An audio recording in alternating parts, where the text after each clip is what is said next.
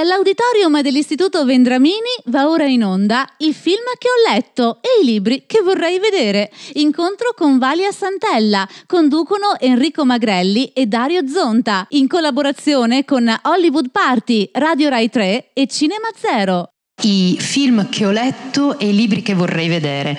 È un'idea che è nata chiacchierando, devo dire sinceramente, una sera con Dario Zonta ed Enrico Magrelli, che ormai sono eh, collaboratori di Pordenone Legge, sono qui in diretta dal festival e trasmettono per Hollywood Party su Radio 3, anzi vi ricordo che chi volesse li può seguire in diretta anche oggi a Piazza della Motta, trasmettono da lì e insomma chiacchieravamo sul rapporto cinema e che cosa avremmo potuto fare a Pordenone Legge che magari non si fa da altre parti o in altri festival? E ci è venuta questa idea, cioè di invitare chi il cinema lo fa, mh, mm, seguendo diverse professioni, da chi lo scrive a chi lo dirige a chi lo recita, e, per cercare di capire qual è il rapporto vivo tra cinema e letteratura, sia da un punto di vista, appunto come dicevo, di chi lo fa, ma in questo caso chi fa il cinema è anche spettatore al cinema e molto spesso lettore.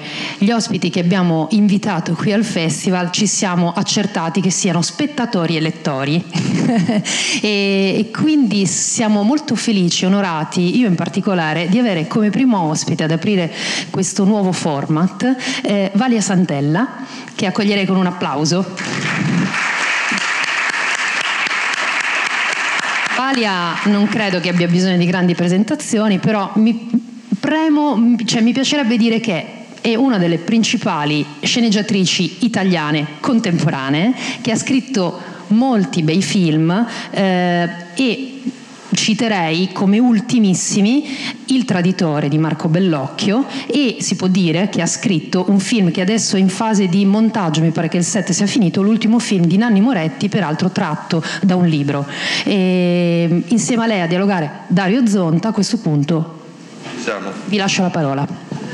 Grazie, buongiorno, eh, benvenuti. Elisabetta vi ha insomma, ampiamente ben introdotto l'idea, insomma, che non è un'idea una, però è una, cioè, sono quelle idee che vengono così mentre si chiacchiera a cena, essendo questo Pordenone legge, eh, però sono un po' da qualche anno che cerchiamo, anche grazie alla collaborazione con Hollywood Party che facciamo qui in diretta appunto da qualche anno, di intrecciare questi due linguaggi, perché di questo si tratta, cioè il cinema e la letteratura, e, e vedere le intersezioni. E questa è una possibile intersezione.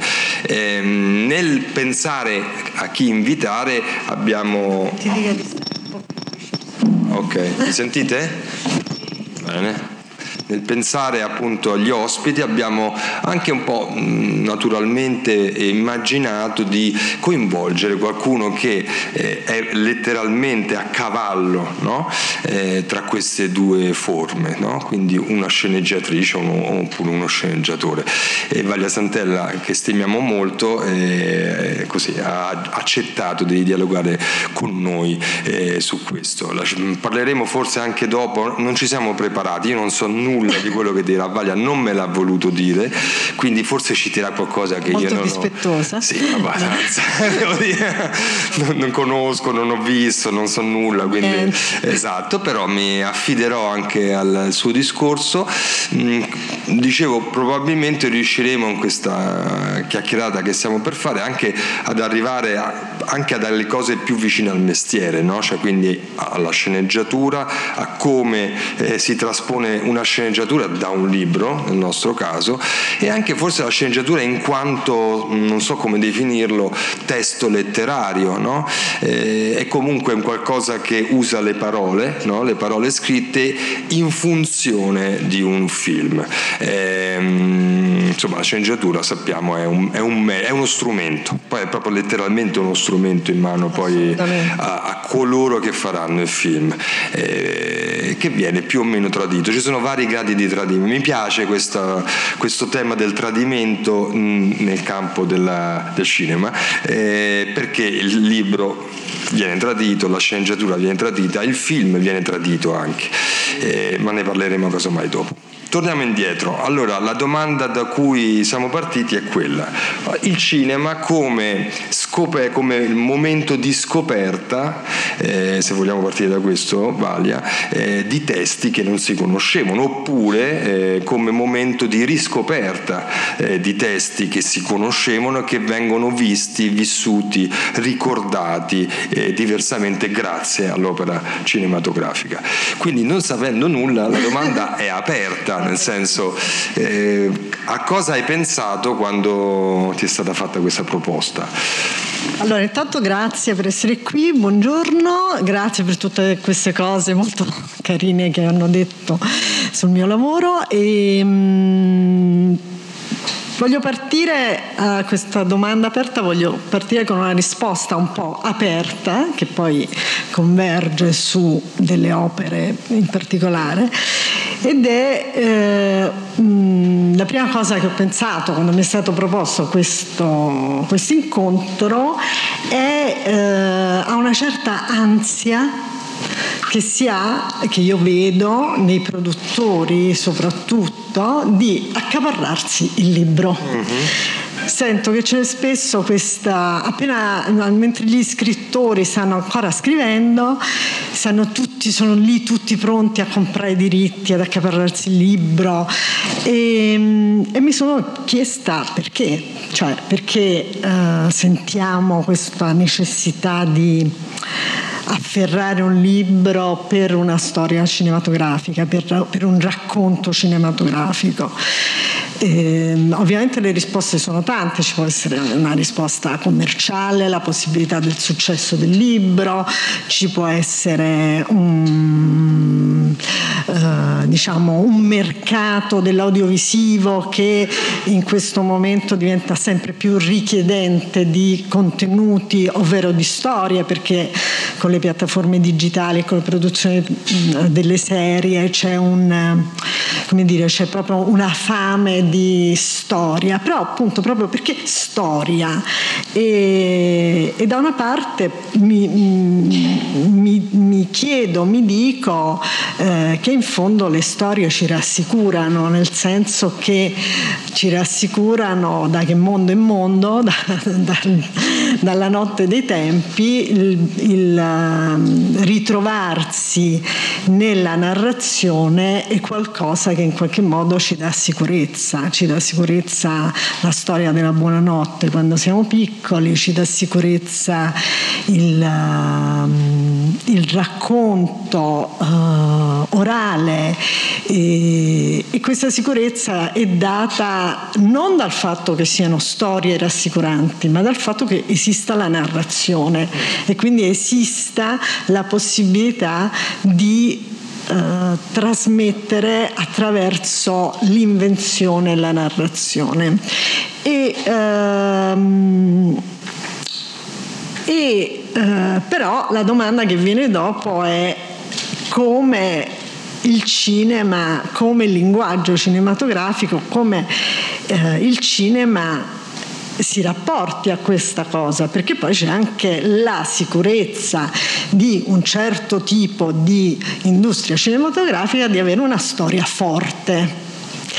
E questo discorso della storia forte, che poi in, buon, in, sintesi che cosa significa una storia forte? Significa avere eh, tutta una serie di appuntamenti nell'arco della narrazione che sono abbastanza classici, che sono appunto um, quelli di eh, mettere in campo un dispositivo uh, narrativo in cui c'è un protagonista, un antagonista, una, quello che nelle scuole di sceneggiatura che io non ho fatto perché sono partita dal lavoro sul set, si chiama so, incidente scatenante e, e poi la, l'evoluzione di, di, questa, di questa storia. Allora io in questo confrontarsi con l'idea della storia forte, penso anche che invece il cinema abbia eh, sempre avuto il linguaggio cinematografico una libertà, che poi a volte tendiamo a perdere, una libertà narrativa che è nel farsi storia, perché il cinema la storia avviene, vive mentre lo si realizza mentre si realizza il film e al tempo stesso mentre noi spettatori la vediamo svolgersi. E quindi in qualche modo la scrittura cinematografica non è una scrittura che si ferma alla pagina scritta ma è una scrittura che appunto attraverso una serie di tradimenti o ampliamenti o divagazioni o incidenti si compie solamente quando il film è in sala e noi andiamo a vederlo divagato troppo? No, più che altro hai messo anche sul campo cose note- importanti, diciamo così, che potrebbero da sole aprirci a diverse discussioni, però forse prima di, mm, mm cioè io vorrei prendere qualcosina di quello che hai detto eh, per fare un un passo avanti. Cioè, credo che quello che condivido molto quello che dice Valia Santella e vorrei anche condividerlo con voi, cioè nel senso di eh, sottolineare questo aspetto. Eh, il cinema è, ha, eh, si muove ecco, tra queste due necessità o tra questi due poli. No? Uno è quello della narrazione e, e abbiamo la storia del cinema, anche quello soprattutto americano, i cosiddetti generi, che eh, ci porta dentro questi binari no? con degli schematismi che si ripetono in eterno e che noi come spettatori, che siamo tanto attenti, intelligenti su tante cose, poi invece non si sa perché quando quando si tratta di vedere un film cadiamo dentro quel meccanismo come se fosse la prima volta. A me sorprende sempre questo aspetto, soprattutto, ripeto, eh, riguardo ai film di genere, riguardo anche al cinema eh, commerciale eh, o al cinema mh, mm, hollywoodiano, insomma, un, una certa storia del cinema. Dall'altro c'è un cinema più libero, più arioso, che comunque anche ultimamente mh, mm, rispetto a determinate esperienze sta prendendo piede, che invece è esattamente più vicino a quello che dice Valia, cioè hai la sensazione di non essere come spettatore pilotato dentro una narrazione da qualcuno che da fuori ci dice adesso piangi, adesso ridi, adesso hai paura, adesso ti commuovi, adesso un po' ti distrai, però cioè, e, e, siamo mossi, no? eterodiretti da, da, non amo personalmente tantissimo questa cosa, però ogni tanto mi piace anche comodamente sì, essere teletrasportato. Esatto. rilassante sì. in un certo modo. E Poi anche, quando come funziona tu, bene, rassicurante. Esatto. Sì. L'altra esperienza lo è molto di meno, però è un'esperienza che, che porta ad altro. No? E, è, quel, è, quel, cinema che guarda più mh, mm, alla, mh, mm, viene da dire alla poesia, ma non come forma scritta, però sì come, come testo aperto, diciamo, che eh, al romanzo, alla letteratura. Comunque un cinema che hai la sensazione di viverlo con loro mentre, mentre lo vedi, cioè qualcosa che accade mentre lo vedi. Il cinema documentario di narrazione, eh, non quello delle interviste, quello scientifico, eh, sappiamo che insomma esiste ed è piuttosto eh, importante, ti dà, ti restituisce questa eh, sensazione. L'ultima cosa che volevo dire è che sempre, spesso, a volte, diciamo, non voglio essere eccessivo, eh, si ha troppa poca fiducia nel potere delle immagini, hm? perché il cinema è luce è luce e taglio, no? e questo è sostanzialmente, originariamente, al servizio di una storia che può essere più o meno potente, più o meno forte, cioè più larga o più stretta, però questo è. E questa mancanza di fiducia verso le immagini mi preoccupa. E eh, non so se avremo tempo di parlare delle serie televisive, eh, alle quali non credo che tu, ab- tu hai lavorato. Io ho lavorato sia sì. a una serie di Rai 1 uno, anzi a due, una ah. non è ancora andata in onda, diretta da Pappi Corsicato, che andrà in onda nella prossima stagione. Un grande regista che crede molto nelle immagini. Assolutamente.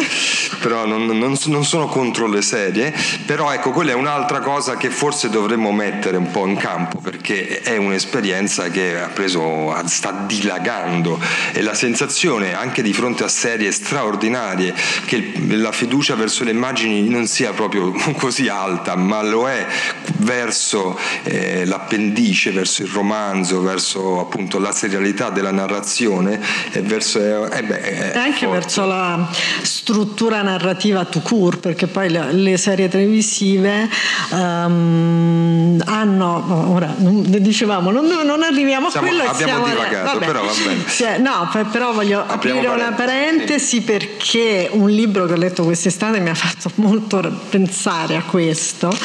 E, um, il libro è di...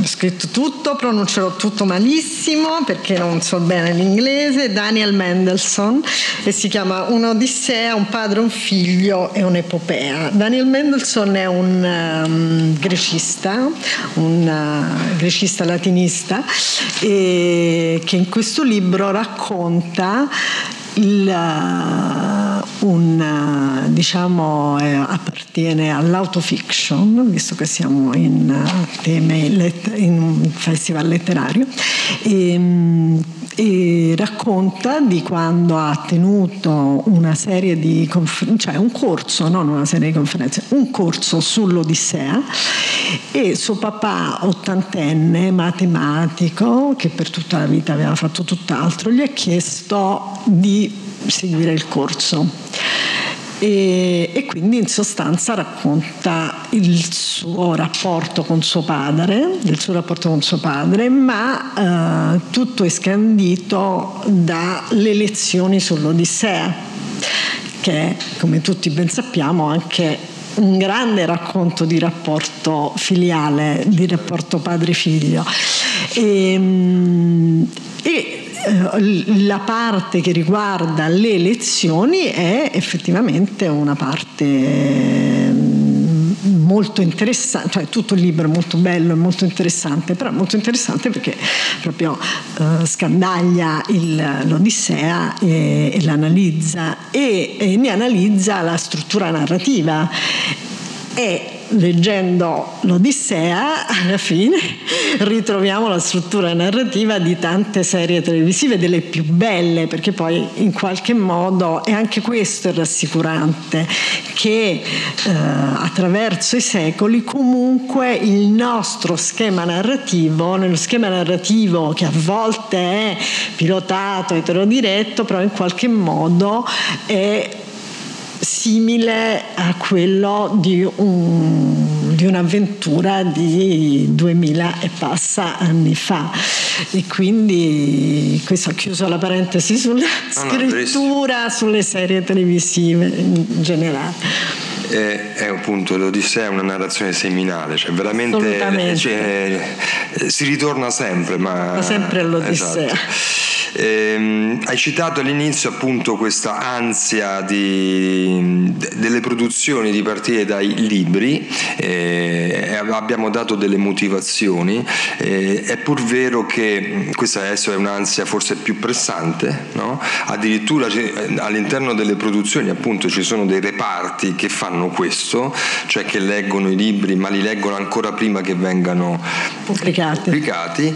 E eh, non so se vogliamo dire qualcosa su questo, ma lo dico io, insomma, poi capiamola, a volte si ha la sensazione che qualcuno scriva dei libri pensando immediatamente anche totalmente all'adattamento cinematografico esatto. o in forma di serie esatto. assolutamente esatto. capite allora questa cosa questo scambio che può essere virtuoso talvolta però può anche mh, mm, eh, diventare più sclerotico insomma diventa si... Beh, impoverisce in qualche modo sia il linguaggio letterario sia il esatto. linguaggio cinematografico perché diventa un po' la ripetizione di, un, di uno schema e non e non um, una, l'espressione di una reale esigenza narrativa. Ecco. Diciamo che ci sono dei libri che sono scritti come fossero delle sceneggiature, è difficile trovare, credo, delle sceneggiature che sono scritte come dei libri.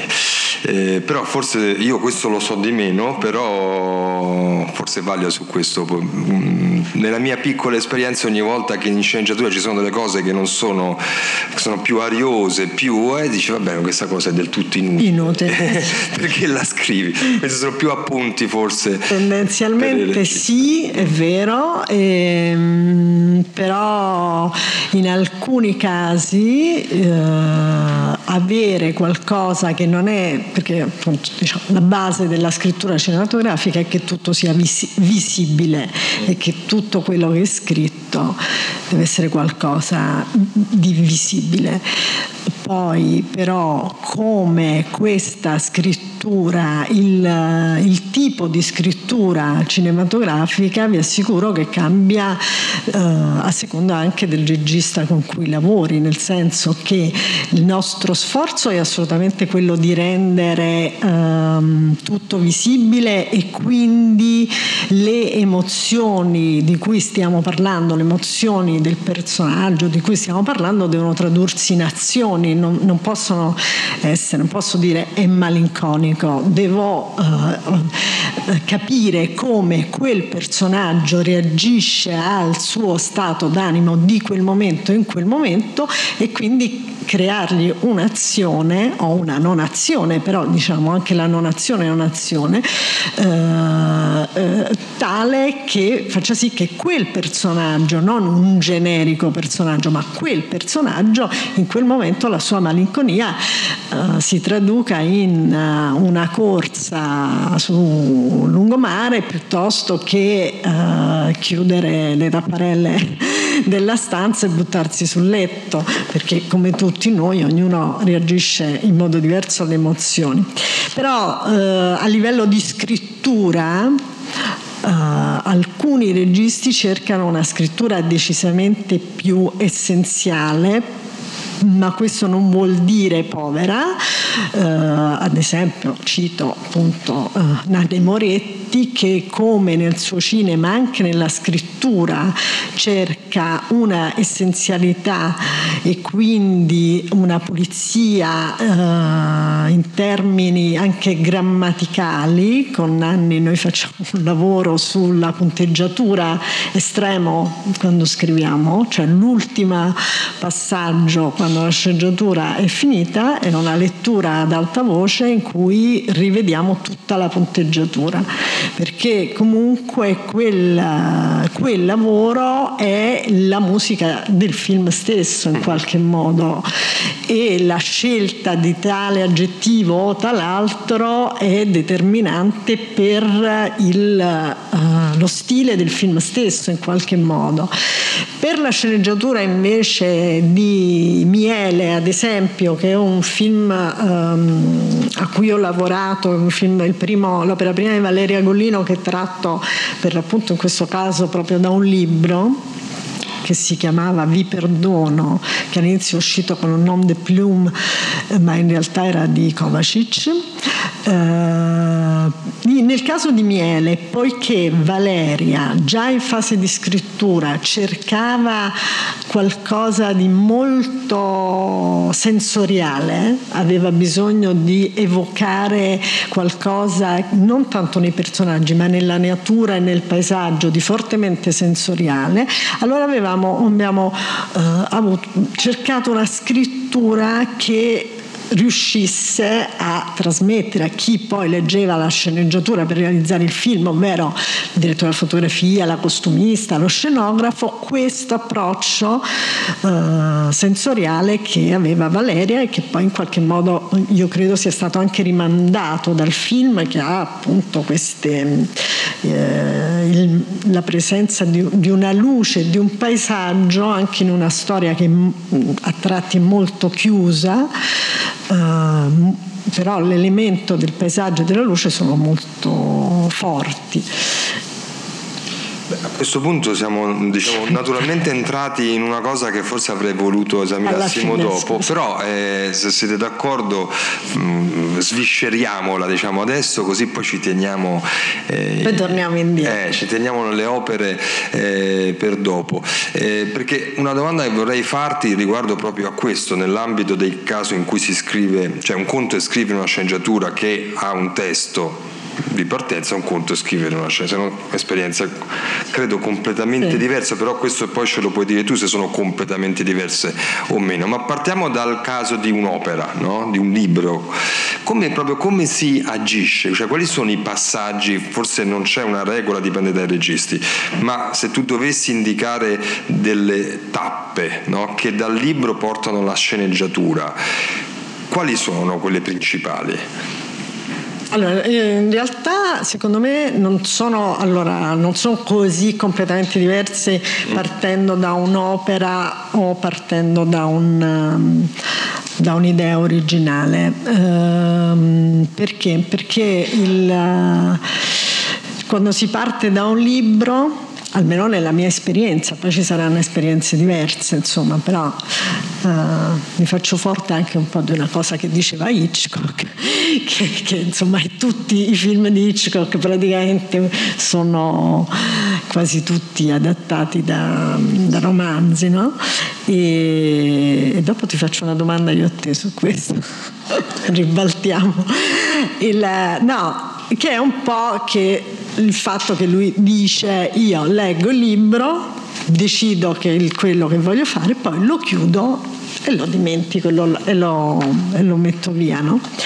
Eh, non è esattamente così nella mia esperienza, però questo è veramente la molla determinante. Cioè, si legge un libro, si capisce il regista in primis, a volte mm, diciamo, parlando con i suoi sceneggiatori o con un suggerimento che può arrivare dai suoi sceneggiatori o addirittura da un produttore, eh, si trova il punto di adesione tra quel regista e quel libro e lo deve trovare. Ovviamente principalmente il regista, ma i suoi collaboratori se conoscono la poetica di quel regista in qualche modo riescono a intuirlo, si, si, trova il punto di contatto. Ad esempio, faccio un esempio sempre su un lavoro uh, che ho fatto, un, un, film a cui ho collaborato, uh, l'adattamento del libro di Massimo, di Massimo Gramellini che ha realizzato Marco Bellocchio.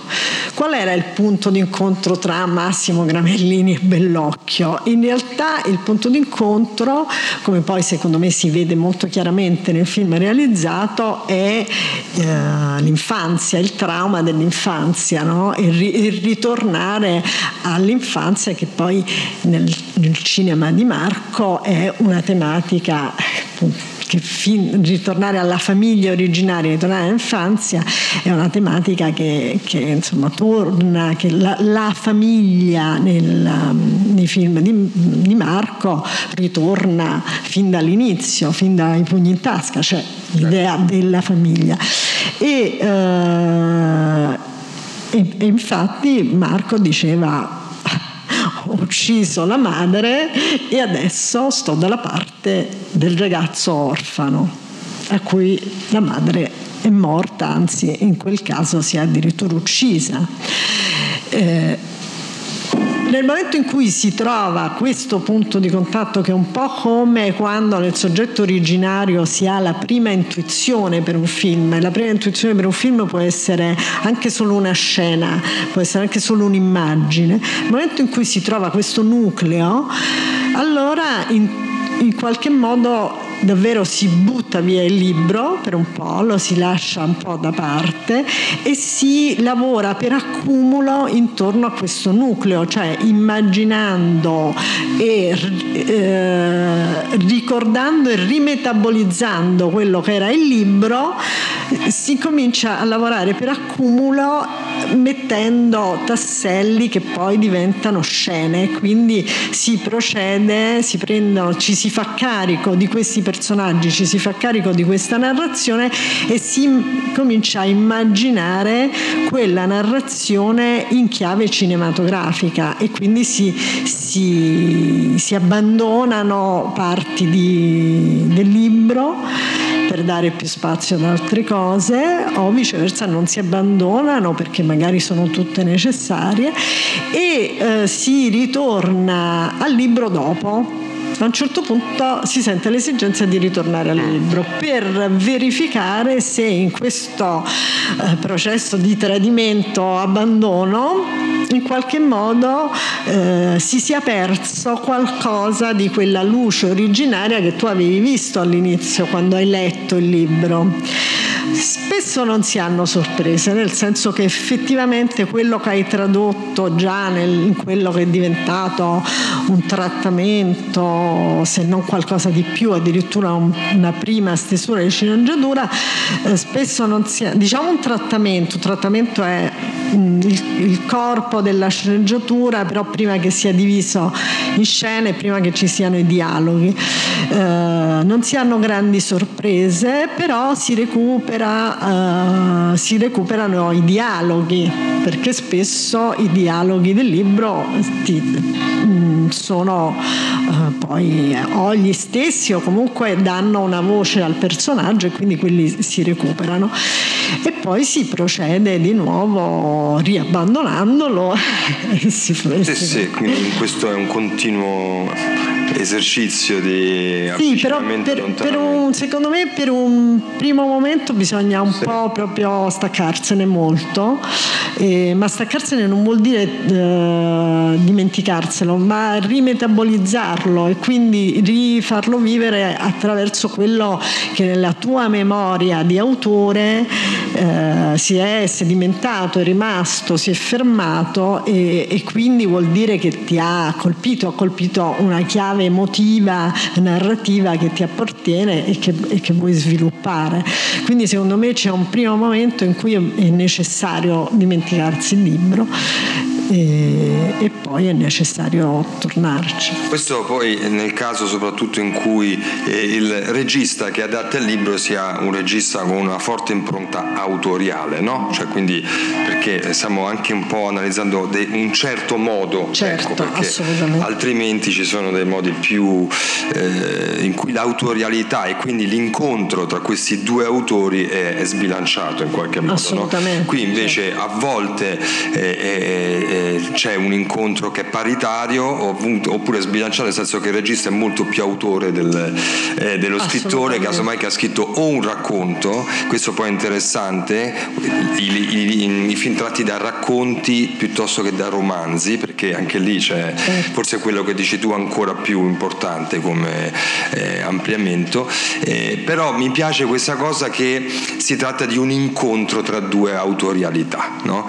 e comunque quando noi leggiamo, io credo tutti, però soprattutto un autore, un artista legge un romanzo, comunque va, io penso, a cercare, a trovare là dentro qualcosa che lui ha dentro di sé. E, e questo è un meccanismo universale, no? ce lo abbiamo anche noi come spettatori. Eh, diceva, io lo cito sempre, un grande critico mm, francese, eh, si chiama, scusate, io lo amo tantissimo, Elisabetta, come si chiama? Vabbè, adesso mi verrà in mente, comunque vi dico cosa, tanto che, mm, eh, che ve lo dica o meno è rilevante, però... Ehm, so che mi viene in mente René Girard non c'entra niente va bene comunque no. eh, eh, sì eh, si chiama Serge adesso ti dico quello che dice e poi mi viene okay. Danet grazie okay. Serge Danet è uno scritto, è un critico francese che ha scritto sui cahiers di cinema che ha scritto è veramente un grande no? che sostanzialmente lui dice che lo spettatore cioè che è, è, è il film che cioè comunque capovolge il punto di osservazione non siamo noi che guardiamo il film ci diceva ma è il film che guarda noi no? È questo essere riguardati dal film. E, ehm, e lui poi scrive una cosa bellissima in un'intervista lasciata, rilasciata a Serge Toubiana, in cui proprio eh, analizza questo che è quasi una dimensione psicanalitica di relazione tra, di dialogo tra lo schermo, quindi la storia, e lo spettatore. E poi lui cita anche la, sua storia eh, di un bambino che ha perso il padre, il cui padre è scomparso in Algeria, cioè non è mai più tornato, non si sa se è morto, se non, non si, è scomparso. E ovviamente potete immaginare il, quanto uh, questo rappresenti un trauma seminale nella vita di quello che, di Serge Danet, il quale cercava nei film il padre, ma a parte che lo cercava proprio per, letteralmente, perché a un certo punto nella leggenda familiare si dice che quest'uomo ha diventato un attore. Esatto, o abbia fatto l'attore. E nell'immaginario di questo bambino il cinema era la ricerca del padre. Vabbè, ho detto tutto. Okay. I film che ho letto e i libri che vorrei vedere. Incontro con Valia Santella, ho divagato, scusate, però per dire che questa relazione avviene a tanti livelli, avviene anche quando noi leggiamo un, un libro, eh, come diceva, eh, cito eh, l'ultima citazione, non ne faccio più, un grande filosofo austriaco che è Wittgenstein nel, nel Tractatus, la prima proposizione che dice è stupenda, dice se voi non avete mai pensato a nulla delle cose che io vi sto per scrivere qui, non le capirete mai. No? Lui ovviamente lo pone in termini filosofici, no? Eh, però è vero, cioè in qualche modo il rispecchiamento è fondamentale e questo avviene anche nel, eh, nel, caso di un autore che legge un romanzo, quindi Bellocchio che legge Gramellini che effettivamente dice ma che c'entrano l'uno con l'altro, a volte non c'entrano nulla e questa cosa ha una ricaduta poi secondo me, mm, mm, perché evidentemente e poi questa cosa invece si traduce altrimenti. Eh, un, ti faccio un'ultima domanda su questo, poi passiamo alle opere. Eh, ti è capitato di lavorare in sceneggiatura con l'autore del romanzo, del racconto? No, mai. Per fortuna. Per fortuna. Perché non sappiamo, no. e io sono, sarei curioso di sapere cosa succede in quel caso, perché tu hai davanti fisicamente l'altro autore. No, però eh. devo dire che uh, per esempio Albinati, che so che ieri era qui, non so se è ripartito, e, con Edoardo abbiamo lavorato insieme appunto al film di Bellocchio, l'adattamento del libro di Gramellini, poi quando uh, è uscita la sua opera monumentale, la scuola cattolica e tutti ovviamente si sono affrettati a comprarne i diritti certo. e, e, e, ovviamente è ancora tutto fermo perché poi in questa ansia di comprare i diritti non ci si pone neanche il problema se Uh, abbia senso veramente adattare un'opera oppure no, ma chiudo questa piccola parentesi. Edoardo, per esempio, diceva: No, ma io non, non uh, non posso, non potrei mai rimettermi in questo perché tu poi, vabbè, nel caso della scuola cattolica anche perché è un'opera monumentale, però dice io significherebbe come in qualche modo rimettermi in un luogo che io ho già attraversato, un percorso che ho già compiuto e non, e non, non ho nessuna voglia di farlo. Poi ho letto quest'estate un articolo sulla lettura in cui appunto lui parlava della traduzione inglese della scuola cattolica e diceva che in quel caso aveva rifatto tutto il percorso, non voleva farlo, aveva rifatto tutto il percorso, però nel caso caso della traduzione gli era come stato utile, però è anche passato più tempo. Io eh, credo che per un, per un, autore sia molto difficile eh, l'adattamento perché ho Uh, appunto perché bisogna rientrare in un percorso che si è già compiuto e non si ha voglia di farlo, oppure perché comunque l'adattamento cinematografico, insomma, siamo un po' anche giustamente violenti, eh, quindi, cioè, giustamente dal nostro punto di vista violenti e quindi mh, non so quanto poi un autore per cui magari quel libro ha significato molto sia disposto anche a subire questi che arrivano lì e gli stracciano pezzi di, di libro, però insomma a me non è mai capitato e non lo so, tendenzialmente non, mi spaventa un po', certo, poi magari ci sono invece degli scrittori che sono uh, molto malleabili, diciamo così. Per esempio Carrer, Emmanuel Carrer uh, ha lavorato all'adattamento del Regno del Regno, credo, o di Limonov, non mi ricordo più. No, secondo me dei buff. Dei, dei, no, sì, però come al solito una cosa che ah. non si è ancora fatta. Ma, ah, questi okay. che hanno comprato. So, no, no, no, il Regno non, è, non, si è visto. No, no, no, non ah. è stato ancora realizzato né Limonov né il Regno. Okay. Però uno dei due lui ha lavorato all'adattamento. Okay. Eh, quale? L'avversario sì sicuramente, no però uno di questi, di questi nuovi, nuovi diciamo, e, e no, non lo so, probabilmente lui che comunque è anche un regista, adesso ha realizzato un film come regista, forse riesce ad avere um, un rapporto laico con la propria materia. E, ehm, Va bene, allora io direi che a questo punto siamo pronti eh, per eh, entrare dentro. Interrogazione, perché adesso inizia la fase interrogazione. Esatto, no, no. Hai letto? No, tutt'altro. Come dicevo appunto a Vaglia, mi ho incontrato una ragazza di quelle che fanno le indagini per strada, dice per una casa editrice vorremmo sapere l'ultimo libro che ha letto e mi sono bloccato come se non avessi letto il suo libro da tre anni, perché le interrogazioni fanno questo, generano panico. panico. No, nessuna, è una domanda apertissima, eh, il tema è appunto film che, tratti da opere che eh, ti hanno colpito, che tu hai scoperto attraverso il cinema, poi hai riscoperto. Eh, vabbè, qui lui fate finta che non ci sia Zonta qui, no, perché ovviamente non si può non parlare di Martin Eden perché è, uh, perché è, insomma, perché è un film bellissimo, ma soprattutto è appunto un film che è in sala, quindi potete anche andarlo a vedere tutti se non l'avete già fatto, ma a parte questo momento pubblicitario, uh, io sono rimasta fortemente colpita da Martin Eden perché io devo dire non ho letto il libro ancora, sono okay. Quindi siamo nel caso quindi, di, un, di, un, film che ti fa tra mi fa scoprire, che mi fa venire eh. voglia, molta voglia, molta voglia. Infatti questa è anche una delle forze del film, che proprio esci dal film e dici perché non ho letto Martin Eden fino a oggi? Dove sta?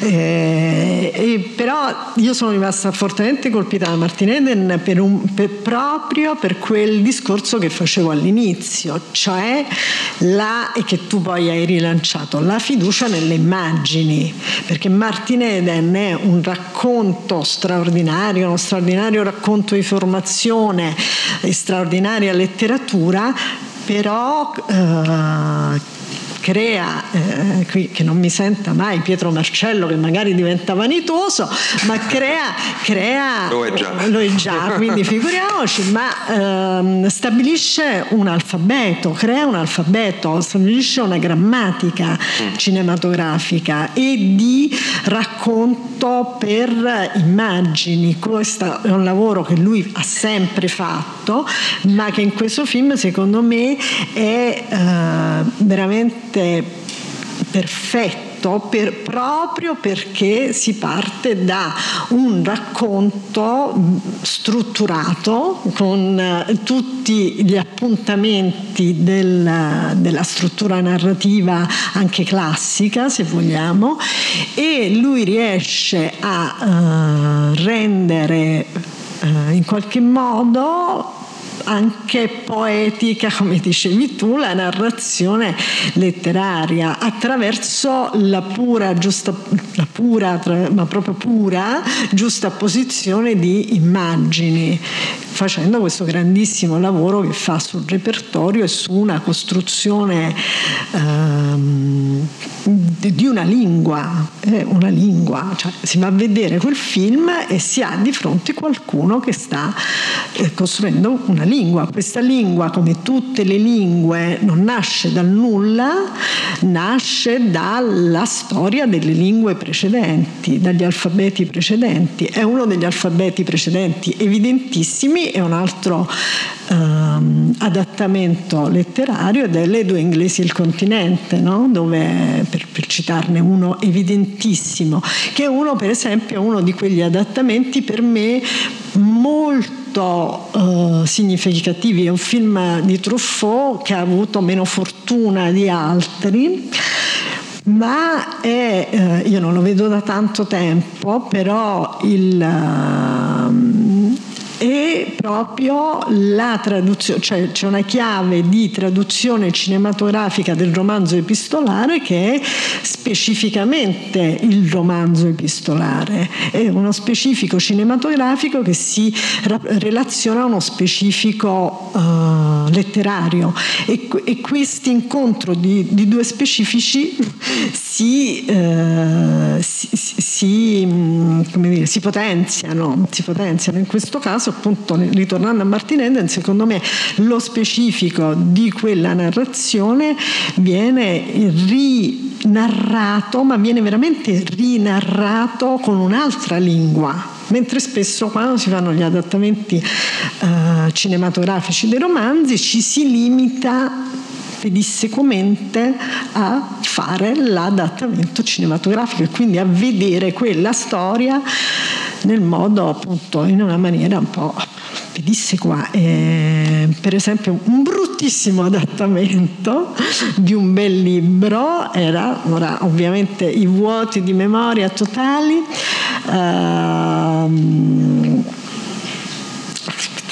McEwan Uh, la ballata di Adam, uh, come si chiama? Sì, eh, come si chiamava però il film? Non mi ricordo. Il verdetto. Il verdetto. Vabbè, proprio un classicone, ma di una piattezza rispetto alla potenza alla potenza che aveva il libro, io ho trovato appunto un adattamento pedissequo che non mi aggiungeva nulla. Io vorrei che il cinema invece mi prendesse, mi mettesse dentro l'incontro con quel libro e mi portasse oltre, che fosse un ampliamento di, di, quel libro attraverso il cinema. È proprio questo, cioè che quelle due lingue parlano insieme e ne creano una nuova in qualche modo. Eh, sì, eh, no, su Martin Eden ovviamente adesso non è che in verità non c'è nessun particolare conflitto, nel ah, senso che io ho prodotto, ho lavorato, ho prodotto i film di Pietro e quindi anche questo ultimo. Eh, e abbiamo lavorato tanto e, e, si può dire tanto di quel film. Eh, apprezzo molto perché esattamente questo lavoro, il grande lavoro che è stato fatto, Martin Eden è un romanzo vabbè, di Jack London eh, che ha una sua mh, forte dimensione anche epica, no? è, una grande, eh, è, una grande, narrazione sostanzialmente, eh, che però eh, nella sua trasposizione è, stato, è diventato, non che è diventato altro, cioè no, è, quello poi. È quello, cioè lo spirito del romanzo c'è, come anche eh, gli appuntamenti importanti dal punto di vista narrativo. Però il film è, un film che crede molto nel potere delle immagini. Voglio, posso aggiungere un'altra cosa su Martin Eden, ma che, che è un po' in generale. Um, secondo me nel, anche nell'ansia di cui parlavo all'inizio, di accaparrarsi libri, cercare le storie, c'è anche una cosa molto profonda, ovvero la nostra difficoltà di autori tutti, e credo anche di persone tutte, di raccontare il presente, cioè di essere essere, di riuscire a non solo a, non solo a interpretarlo, ma anche a, a, farne una narrazione che poi non sembri obsoleta il giorno dopo, che non sembri viziata, che non sembri perché, perché per tanti motivi, però insomma io ehm, quando si pensa al cinema italiano dell'epoca d'oro, degli Zavattini, De Sica, Fellini, eh, eh, Antonioni e, e c'è eh, Petri e c'era un, dire, una corrispondenza, Germi, c'è una corrispondenza tra il mondo tra la società, il mondo che si viveva e il lavoro che facevano questi autori, perché c'era una corrispondenza reale, c'era un, una corrispondenza reale tra il, chi racconta eh, elabora la contemporaneità e la contemporaneità che si vive. Questa contemporaneità purtroppo io dico io per prima faccio un ragionamento su me stessa, facciamo, abbiamo difficoltà, io ho difficoltà a, a viverla e a raccontarla, a interpretarla e a raccontarla. Credo che questo sia un, un, un problema del, del, nostro cinema. E, e eh, il film di Pietro Marcello a mio parere prende quel, a prestito Jack London e riesce a raccontare anche molto la contemporaneità perché quel, quel tipo di sentimento, quel tipo di parabola che si racconta uh, in Martin Eden è assolutamente contemporanea. E quindi anche da questo punto di vista secondo me è, un, è, è molto interessante perché si riesce a raccontare qualcosa che ci riguarda tutti. Come diceva il poeta Baudelaire, non si può che essere contemporanei, no? cioè, dice, dava questo così, diktat, diktat. che è vero, no? cioè, nel senso che bisogna essere nel presente e cercare di interpretarlo. Poi il presente è, è complicato, eh, forse lo è molto di più anche di epoche precedenti, ma ognuno ha avuto questa sensazione sì. nella sua epoca e quindi eh, per questo si produce un distaccamento. Però quello che dice Vaglia è verissimo in generale, quindi lo sto assumendo in generale, non nello caso solo specifico, eh, ovvero che il cinema italiano eh, spesso a volte dà la sensazione di non essere poi così tanto interessato a quello che ci accade, no? eh, per davvero, eh, e, e, tradurlo in tutte le forme possibili, sia chiaro, eh? non è che dobbiamo fare il dramma, il, il film d'essè. No, anche un film di fantascienza. Assolutamente.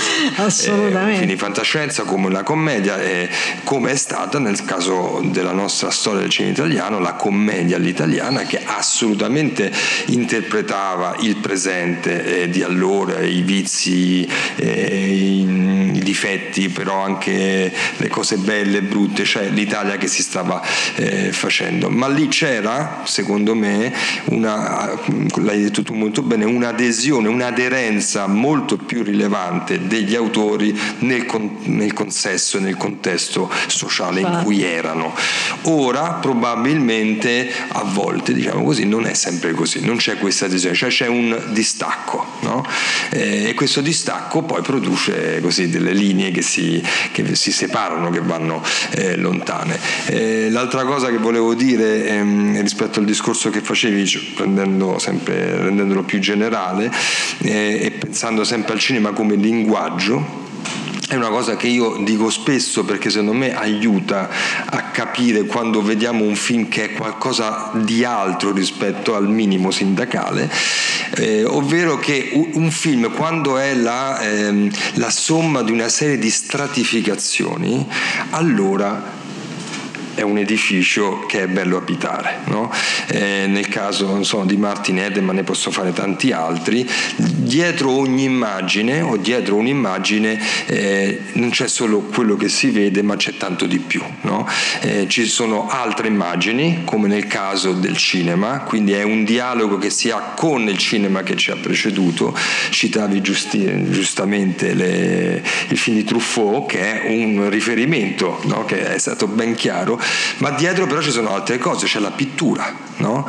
eh, c'è la poesia, eh, c'è anche la letteratura, eh, c'è la fotografia, cioè ci sono tutte quelle espressioni artistiche perché il cinema ha questa capacità di condensarle, no? di farne una sintesi estrema, producendo un'immagine che se vogliamo è anche nuova. Lì addirittura ci sono in quel caso addirittura i repertori, no? quindi la stratificazione è proprio esplicitata.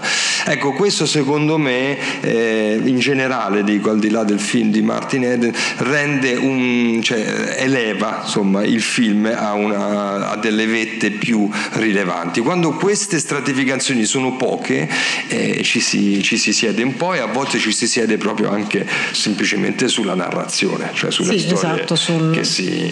Che la si trama diciamo. Esatto. Ora, per non far venire il dubbio che ci siamo messi d'accordo, no? a parte, e non è così vi assicuro, a parte Martin Abbiamo una testimone. C'è una testimone che Elisabetta via. Ci siamo presi un caffè alle 11 e non mi ha voluto dire nulla, quindi surprise.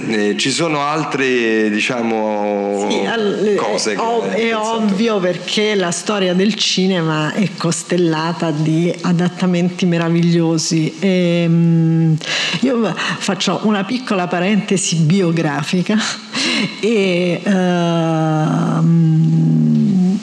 e, e un film che ho visto da ragazzina e faccio anche un'altra. Cioè, allora, quando io, io, sono del 65 e verso la metà degli anni 70 quindi quando io avevo 10-12 anni così è successa una cosa tra, credo tra i miei 10 e 14 anni non so è successa una cosa miracolosa che è stata determinante per la mia scelta proprio di lavorare un giorno in cinema.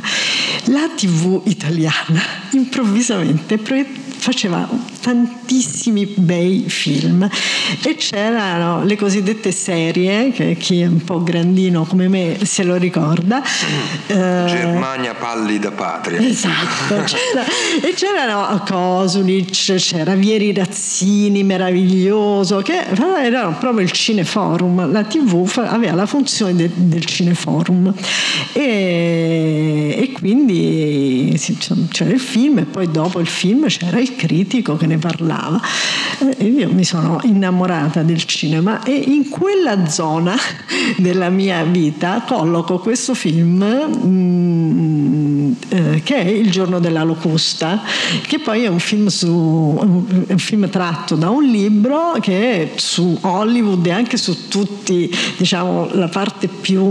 Mm, so come dire, più triste anche del mondo di Hollywood, sulle aspirazioni fallite un po', eh, sono dei personaggi che sono tutti un po' dei falliti. Io non mi ricordo veramente niente, ma mm, questo film mi ha colpito tantissimo e ho, e però mi è rimasto dentro e ho letto il libro 15 anni fa, cioè quindi con una grandissima distanza, però perché mi era rimasta questa presenza nel mio immaginario di quel libro. Chiusa la parentesi. Ehm, ci sono degli adattamenti, ce ne sono infiniti e ci sono appunto dei registi e questo mi deve aiutare un po' più Dario secondo me perché è quasi più un lavoro da critico eh, ci sono dei registi come prima ho detto Hitchcock ma uno per cioè il, il sommo è Kubrick. I cui film sono tutti adattamenti di libri e anche libri a volte, insomma, a volte anche libri molto belli come Lolita. E... O anche molto minori. O anche molto minori, infatti, oppure, oppure l'ultimo, no? Giro, Giro di vite. Sì. Eh, tratto da, da Giro Snit, di, di Schnitzel. Di Schnitzel. E, ehm, e, eppure noi se pensiamo a, a, Hitchcock da una parte o se pensiamo a Kubrick pensiamo allo specifico di questi registi, non, non pensiamo mai al, a, al alle opere, no? mentre, mentre, l'esempio del film che, di cui ho parlato prima, che forse alla signora era piaciuto più che a me, non ho capito, forse lei, la signora lì, a lei era piaciuto più che a me forse quel film Il Quale verdetto? Il verdetto. Ah, il verdetto. No, no, era un buon film. Però appunto lì eh, io non penso al regista, penso a un, una trasposizione letteraria, mentre invece ci sono dei registi dove il, il, il, raccon- cioè il, il cinema è il cinema di Kubrick, non, non è l'adattamento di nessun libro, non è Stephen King, non è Nabokov, è Kubrick ed è sempre Kubrick e questo è um, una sorta di... vabbè, ovviamente quello era uno dei più grandi registi del mondo, però è, è, è, molto interessante capire perché Kubrick è sempre Kubrick qualsiasi cosa abbia fatto. È una domanda con la quale risponderà Zonta dopo.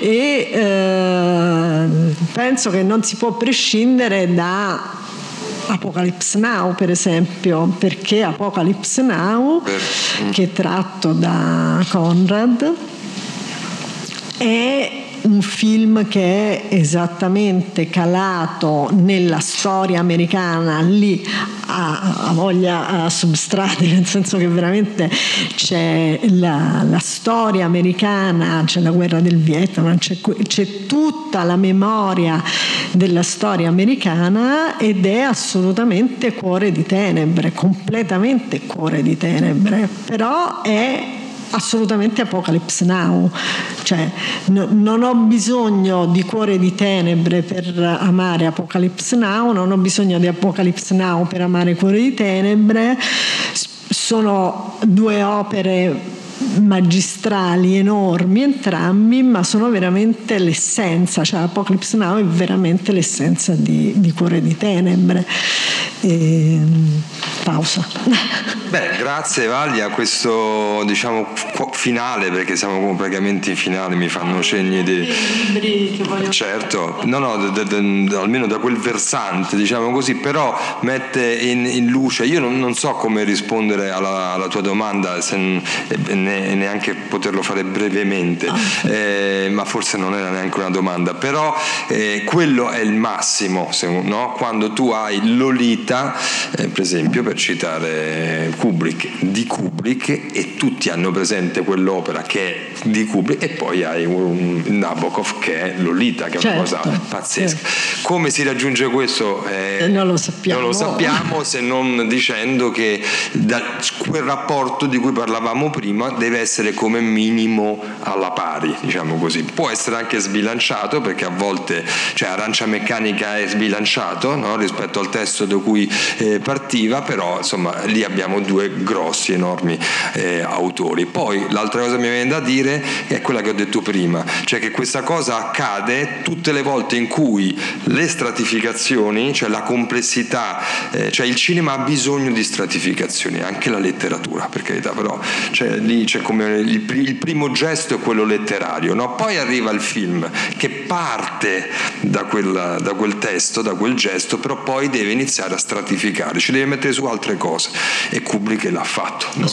Allora forse una risposta può essere questa, no? cioè quella di appunto tu parlavi di accumuli prima all'inizio della conversazione, bisogna portare degli accumuli per arrivare a qualcosa che poi è lo spirito ma anche un'altra cosa. Il rapporto inverso invece cosa ti... Il rapporto inverso. Il rapporto inverso è un po' appunto quella cosa che succede a tutti quanti, penso, che chiaramente quando si legge un libro si vedono quelle persone, ognuno di noi avrà immaginato quelle persone, que, que, quelle strade, quei, quel freddo, quel caldo. Eh, sarebbe anche curioso capire ogni tanto così, uno come se le immaginati saranno biondi, bruni. E, ehm, e però io quando leggo un libro, questo è proprio, penso, quello che succede a tutti, no? E ehm, poi quando io leggo un libro che mi interessa, che mi stimola dal punto di vista di una trasposizione cinematografica, spesso non è tanto uh, per la storia invece, ma per quanto uh, ma per la struttura, cioè quando, um, quando e penso a un libro meraviglioso da cui credo che abbiano tratto un film brutto che non ho visto, che le... Conver- le ah, scusa, quello di Franz, le correzioni. Ah, okay. Le correzioni, io non ho visto il film perché è un film mm, credo che abbia avuto una storia non felice. Non felice. Poi ne volevano fare una serie tv e le correzioni però la cosa sconvolgente è la struttura. Questo perché? Perché eh, mi incuriosisce proprio la...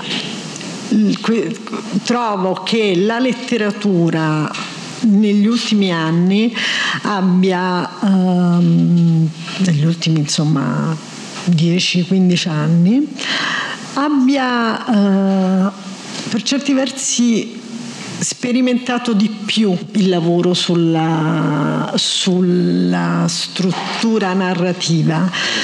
E mentre il cinema sia un po', un po', perché poi abbiamo grandi registi, però diciamo, trovo che um, abbiamo, il cinema, nella storia del cinema abbiamo avuto momenti di grandi rivoluzioni proprio in cui si arrivava e si ribaltava tutto. No?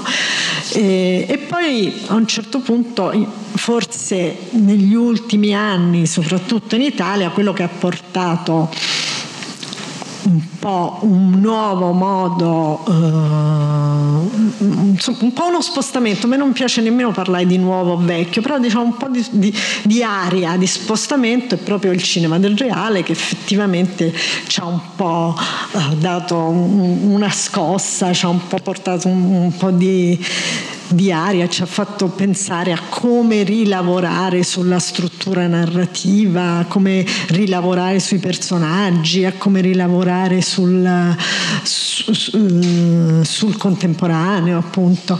E, e quindi mh, mm, mi affascina spesso, nei libri mi affascina spesso la struttura, e, al di là del, del fatto che poi mentre li leggi ti immagini tutto.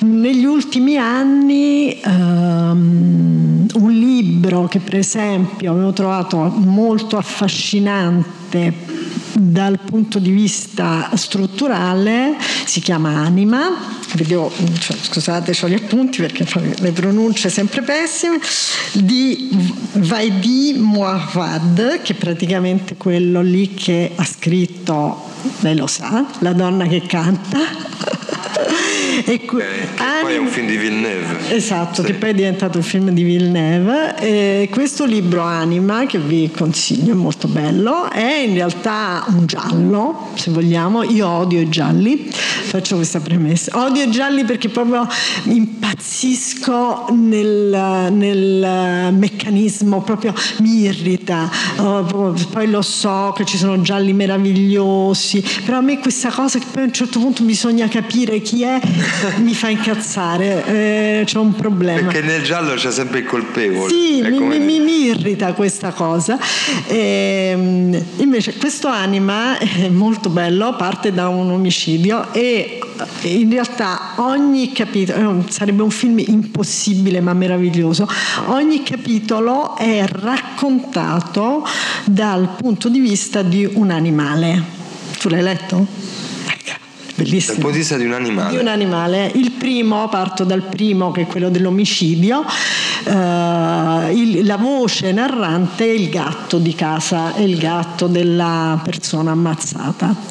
E poi è un grandissimo viaggio nell'anima e nella colpa, perché poi appunto la, la colpa lì non è il colpevole, è la colpa che si, si è alla ricerca della colpa, si attraversa la colpa ed è molto molto interessante, un libro impossibile ma che io farei subito proprio, sarebbe impossibile perché è veramente impossibile, no, non so, cinema, forse Malik. Il cinema niente, imp- questa, no, no diciamocelo, sì, si sì. può fare quasi tutto, si può fare non quasi parlo tutto. di effetti digitali. Mezzo, eh, sì, un Disney però un, Disney più... dark, molto dark, dark diciamo. Che un po' sì. orientale quello. E poi il mio sogno, sì. proprio il mio sogno, eh, che magari un giorno riuscirò anche a realizzarlo, è di partire dai libri di Salinger, Salinger, Salinger e eh, di fare tutta la famiglia Glass che praticamente è lei sa tutto. Quello che mi piace a me a lei piace.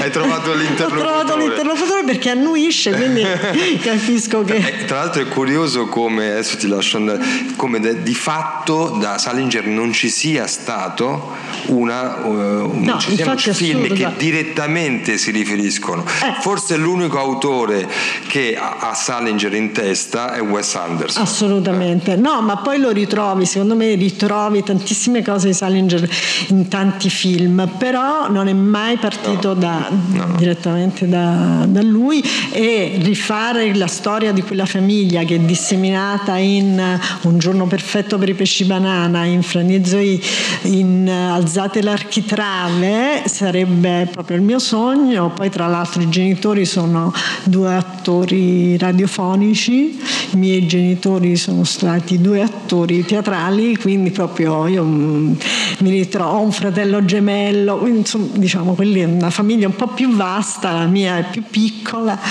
però è quello proprio Beh, mi sembra un finale perfetto, perfetto. Eh, che chiude tante cose come anche il tema del rispecchiamento, diciamo così, no, che il fatto che si cerca nelle opere pe- pezzi no? della nostra biografia, della, della nostra storia, quella nota e quella non nota, quella conscia e inconscia, va bene, insomma. Ehm, beh, grazie, è stato... Ce l'abbiamo fatta. Sì, bene anche. Grazie anche a tutti voi. Eh, adesso io, per esempio, dopo questa conversazione mi vado a prendere due libri. Uno è quello di Daniel Mendelssohn, che non conosco, e anche quest'altro Anima, che si intitola così. Anima, anima. E poi mi dai l'autore. Quindi siamo ricchi di almeno due cose in più, almeno io. Grazie.